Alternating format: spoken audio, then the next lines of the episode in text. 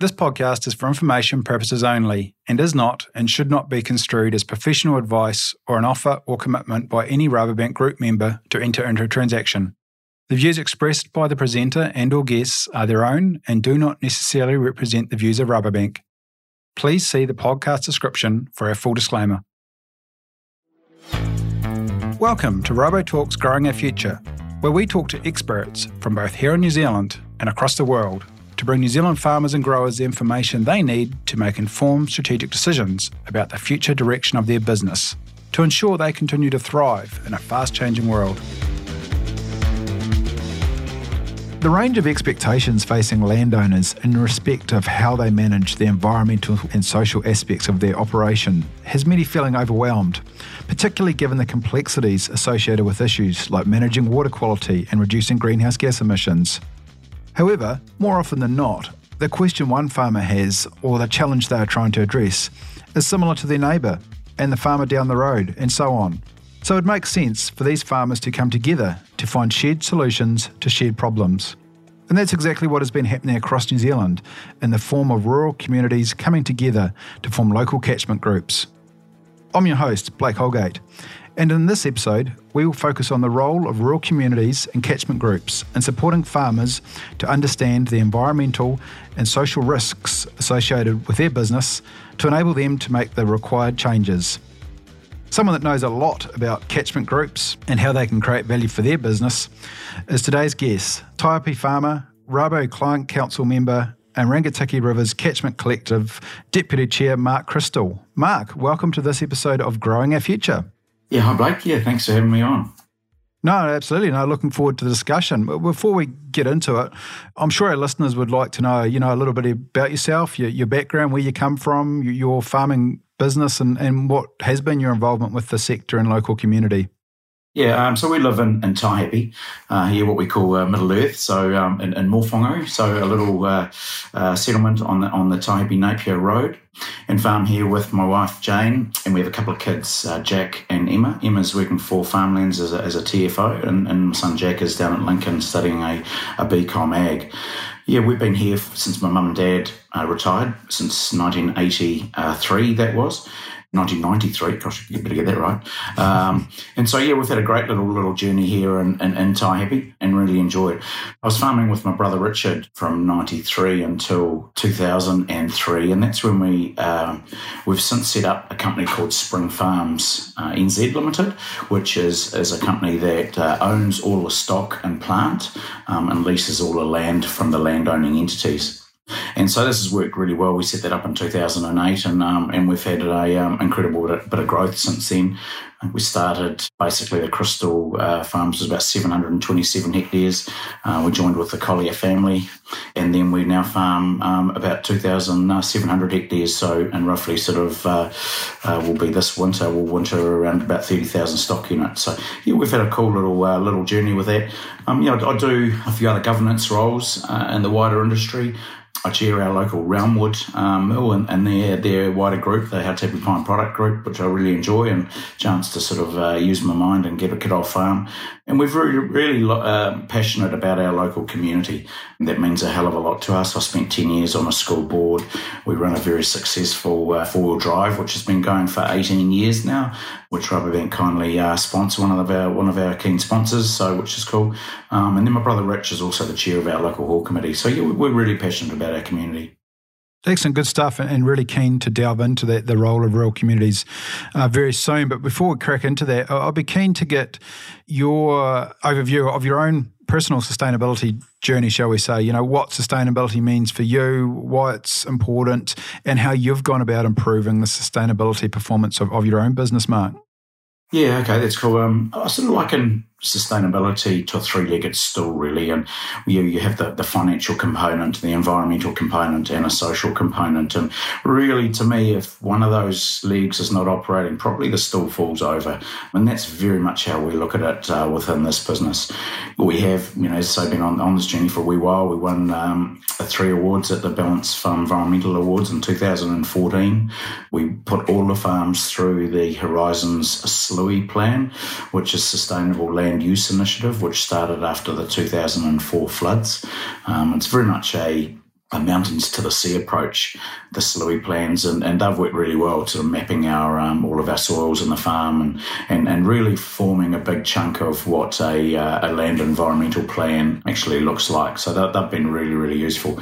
We planted uh, 4,000 native trees for the last um, three years, and, and that's our goal for uh, over 10 years to plant 4,000 natives a year other little things. We built a house here about 14 years ago when we had a real goal around efficiency. So um, all the lights are LEDs and um, you know a, cool heating system in there that um, you know uses wood to heat the underfloor. So you know our, our goal was to set the uh, our power account at thousand dollars um, a year, or, or, pretty much hundred bucks a month. So yeah, twelve hundred dollars a year, and we pretty much adhere to that really, which has been really cool.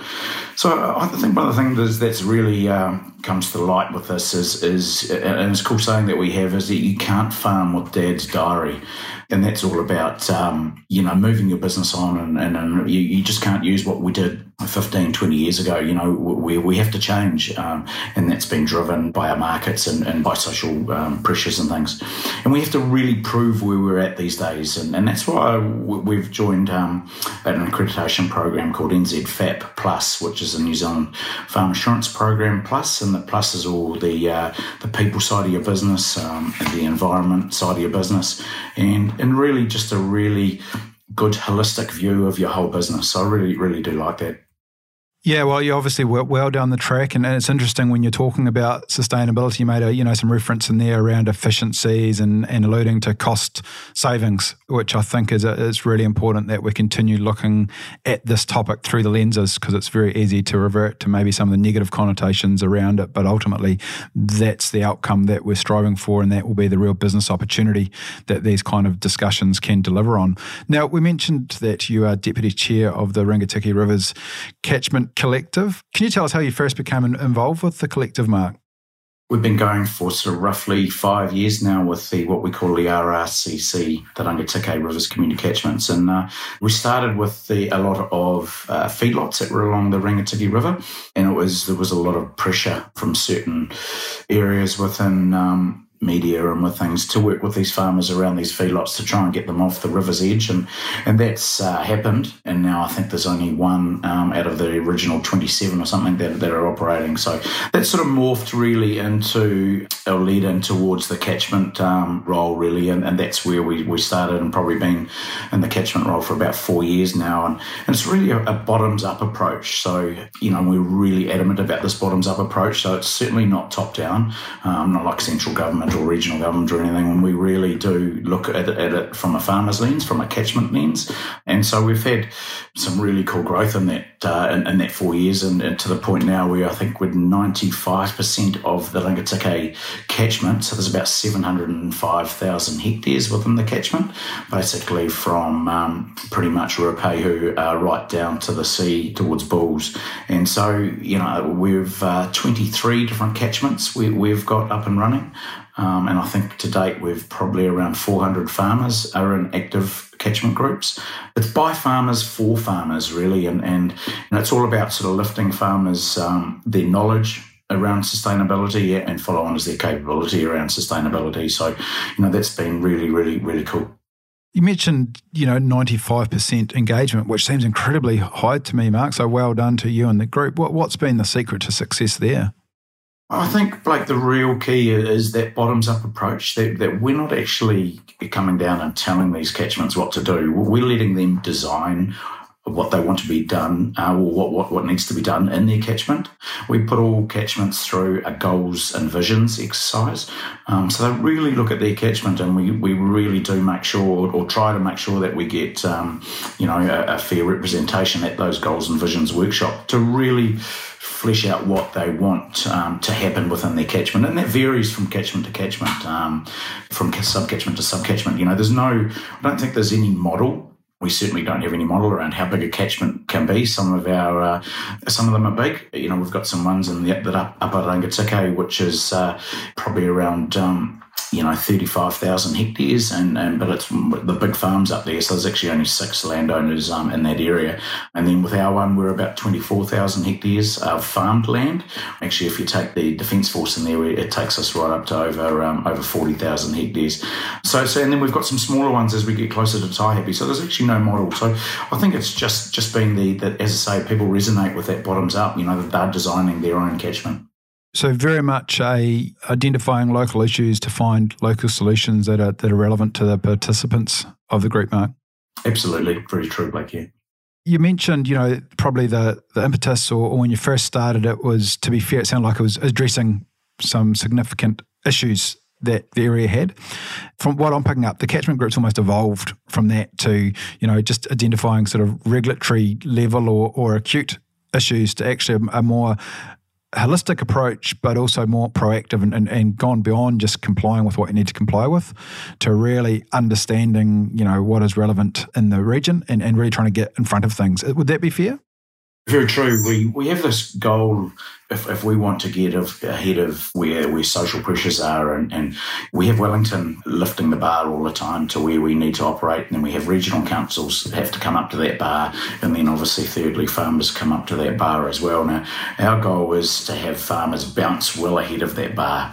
Then we'll be able to have pushback at, at Wellington and say, well, you know, if they come in with something, we'll say actually we're doing that, we're doing that. that that's all been been done since uh, for five years, for example. So, and that's where we see really this this integrated farm planning uh, space, which is really what uh, what NZFAP Plus is, is all about. And so we've had a lot of talk with um, with MPI and MFE around this, and we have been told that uh, the NZFAP Plus does meet an integrated farm plan, and that's a, as I say this you know this holistic view of your business. So it just doesn't include the environment, or it includes everything around people. You know, make sure you're not paying below the minimum wage. You know, you prove that you've actually got a contract with your staff, all those things, and, and then basically, as I say, all your natural resources. You know, prove that you're actually water testing in your creeks or your rivers, doing some macroinvertebrate testing, all those sorts of things um, are really all part of that that holistic uh, view. And, and one of the, the key things around that NZ FAP Plus to me is two words: is continuous improvement.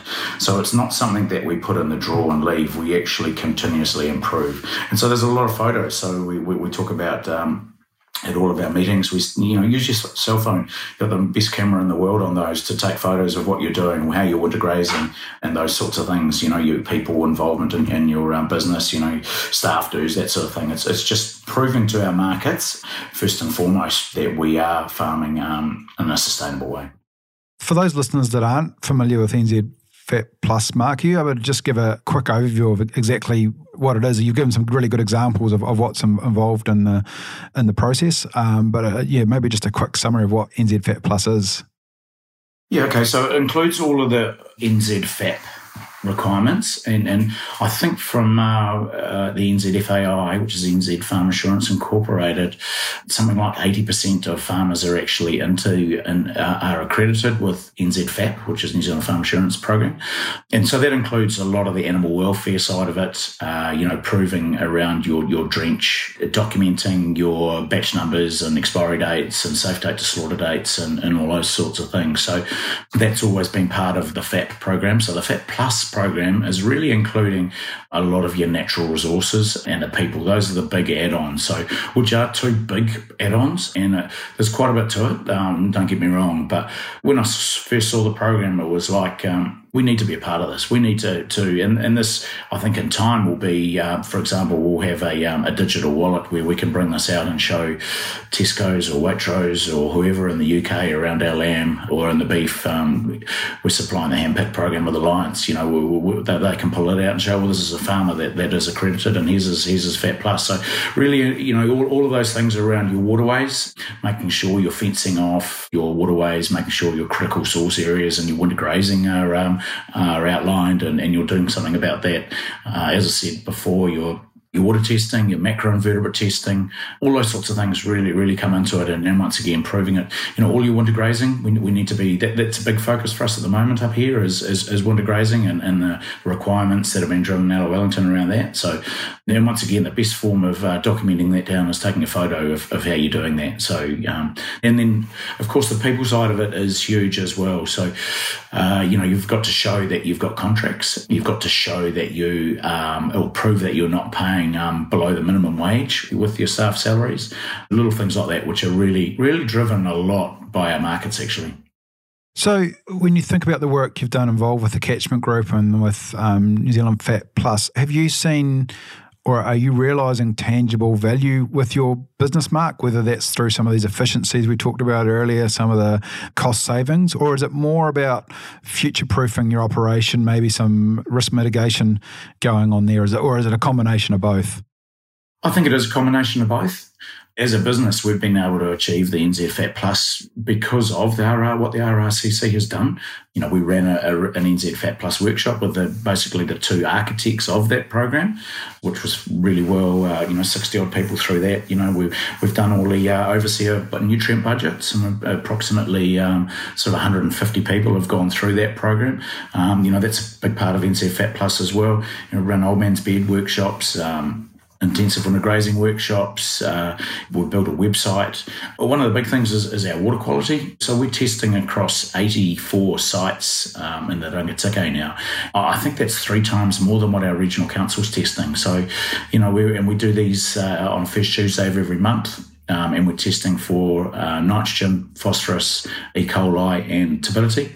And we've had Aquanet actually do some three-year water analysis for us. So really starting to, uh, it's probably a bit early to see trends yet, but that's been really positive. And, and when we show that some of that data up on a screen in our catchment groups, you know, that some of these people say, well, how do I get my trib like his trib?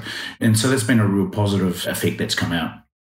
So the catchment group really does supply that sort of support framework, and I'm almost almost hearing a sort of economies of scale around um, elements of, of you know water quality testing and the like, which may be quite challenging to do as an individual farmer.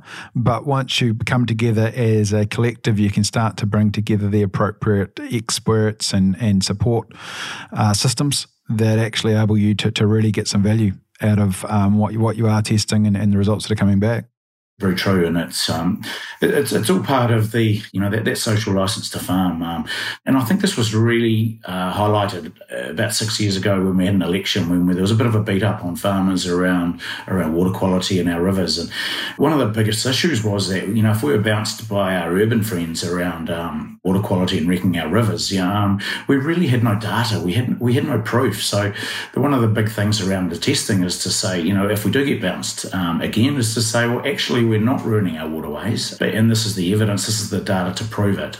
And, and farmers have really resonated with that, with that water testing, and and, and um, they feel really, really proud of, of their the water testing data that's coming back through. And, and in the main, it's pretty good. Yep, we've got some tribs that we need to work on, no, no question. Um, we've got some that are phosphate uh, challenged, and, and we're working with those at the moment on how to correct those. We, we believe that it's probably a, a phosphate rock issue, that's a natural rock issue in, in the ground that is uh, elevating our phosphate levels, but, but we need to prove that. So um, once again, it's all about proof and data. And presumably that means you can actually focus on the right solutions to the particular problem rather than a, a generic kind of scattergun approach that might not actually be addressing what your local local issues are. If you look forward, Mark, um, you know what role do you see groups like the Rangitikei Collective playing in the future success of farming in New Zealand? I think catchment groups is where the energy is at the moment in, in farming. And, you know, there's a lot of, uh, you know, we're getting very thankfully funded by MPI, our, our main partner in this. And so to run these days uh, free of charge um, and get some real professionals in to do that is really cool. You know, data collection is, is really, really important. We're really focused on our data collection and, and, and who owns that data. So we own that data if, if we're collecting it. And it's really, I don't see the other group's uh, water data. That, that's their, their data and, and what, what they want to do with it is is their call. Where we can really help in the future is building partnerships. We've got a really, really strong partnership with our iwi. Roger Dalrymple and I, the chair, have presented it uh, at two hui's now. And there's a big focus with iwi on um, things like Te Mana o Te Wai in Mahinga Kai. And we have actually very, very similar goals. And, and credit to iwi, you know, that they've got those goals all written down and, and it's their cultural um, strategies and things like that. So, you know, and, and then obviously uh, Horizons, we've got a really uh, strong relationship with them. And, and where we're heading, Blake, is really uh, along um, and doing a really cool pilot at the moment with um, a catchment plan. Instead of having our own environmental plan, we're actually talking about a catchment plan now. So that's pulling all the environmental plans from all our individual farmers within our catchment together and digitising it. And, and the digital journey is has to start somewhere. And we're really, really encouraged with what we see, big focus on the winter grazing side of it. So our goal in the end of it is to go to uh, iwi and to Horizons, and instead of signing each individual farmer off with their winter grazing consent, we want them to sign the catchment off. So a bit of a different strategy, and, and we could save a whole heap of resources, could save a lot of money from the individual farmer's perspective, um, and from an iwi perspective. You know, they don't want to come on our farms. You know, they, they want to just know that we're doing this properly, and and, and we can get this uh, all of this data through on, on this MyEnviro catchment plan. So really, really excited with the, where, where that's heading. Yeah, so again, I'm, I'm hearing you know efficiencies, cost savings starting to be the the outcomes or values that are coming out of this process. But but another point I'll, I'll pick you up on there, Mark, which I think is, is really interesting, is what I'm hearing is it's become a, a great forum to get everyone to, into the tent. So it's not just farmers addressing what the particular challenges they have, but it's talking to the other groups in, in the community. So everyone's on the same page and, and talking to the same language. And, and maybe when we talk about farming into the future and, and, and some of the, the pressures and the narratives around farmers that we're facing, maybe there's some good lessons there around the more you can create forums for everyone to come together and, and talk about what the real issues are and, and have that conversation based around facts and data and, and evidence is likely to be incredibly beneficial for everyone. 100% no no I, totally agree. And, and, and we don't uh, this is not just limited to farmers either. We, we actually want to have um, I know in our catchment you know we had the uh, the district council involved uh, we had fishing game involved uh, we had DOC involved we had the army involved. So catchments are around who uses the catchment. Um, at the end of the day it's not just farmers. So you know really really passionate about bringing um, everyone um, into the room and, and, and really to take the whole catchment um, to another level so the army involvement is that why you're at ninety five percent engagement Mark? no, no, not at all. No, they've, they've been on from day one. Actually, we've uh, we've spoken with them. We used to test up in up in the uh, army ground, but that was all, all became a bit hard post uh, a, f- a few of the uh, natural disasters we've had in New Zealand. So uh, they, they, put the screws on us getting in there. So, um, but anyway, we, we do test just down at um, at a Hiniwara station uh, just up the road, actually, which is really the start of agriculture um, in our catchment, and that was the whole idea of getting a test right at the top. Oh, great! I thought I thought that might be one of the lessons for other groups looking to boost engagement uh, in, in, their regions. Hey, if, if we think more broadly about catchment groups, given you know there will be some farmers in areas that don't have a, an organised local catchment group as such, you know, how important do you see that kind of rural community ecosystem in helping farmers adapt to changes? You know, do you have any tips around how farmers can tap into the the support that rural communities do provide to improve the performance of their business if, if they don't have maybe that that organised catchment group?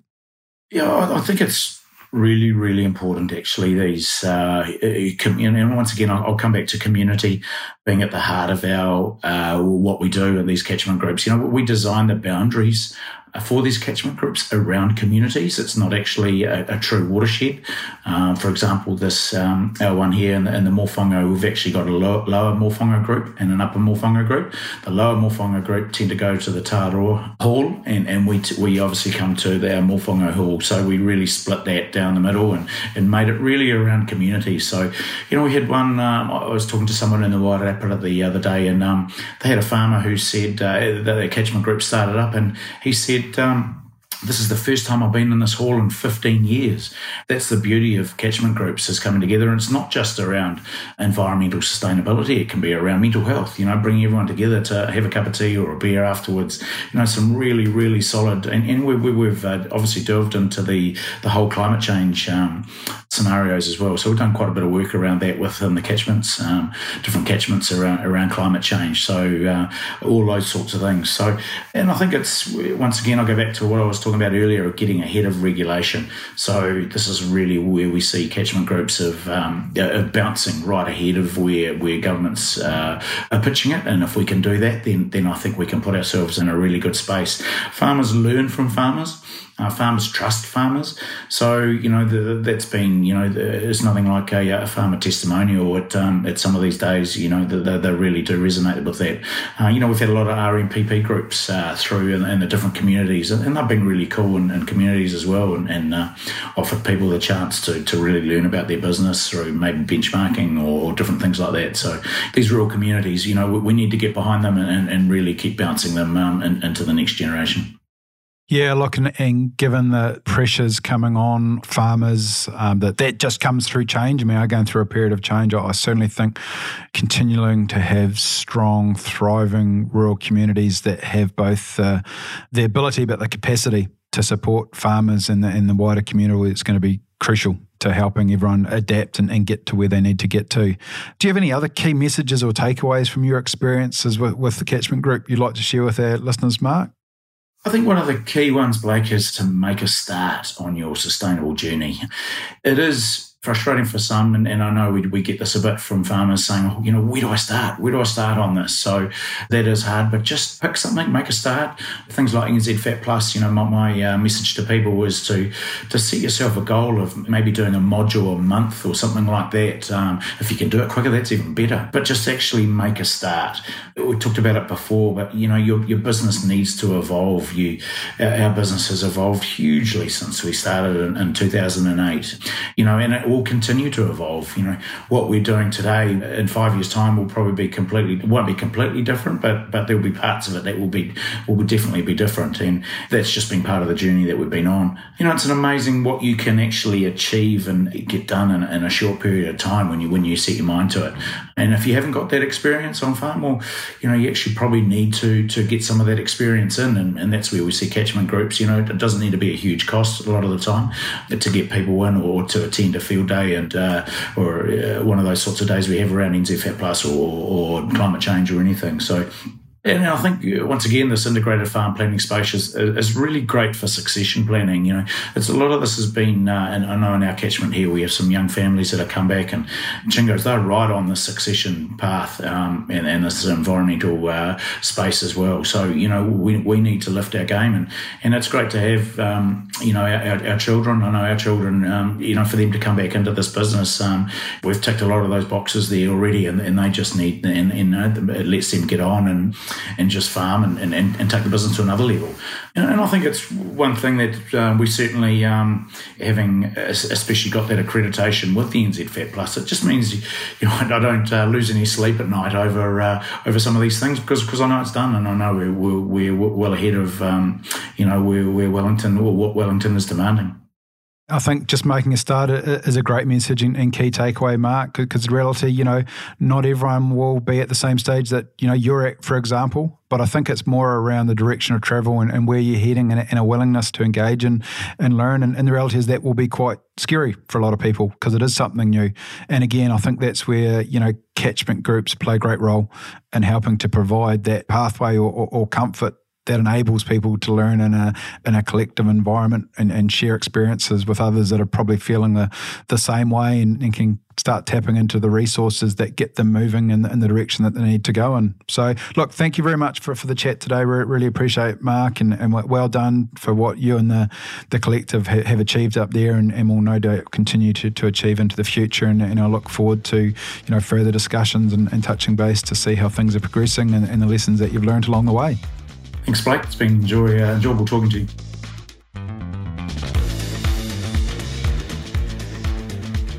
Thank you for listening to Rabotalk's Growing Our Future podcast. If you're interested in learning more about how Rabobank can support you to succeed into the future, please go to rabobank.co.nz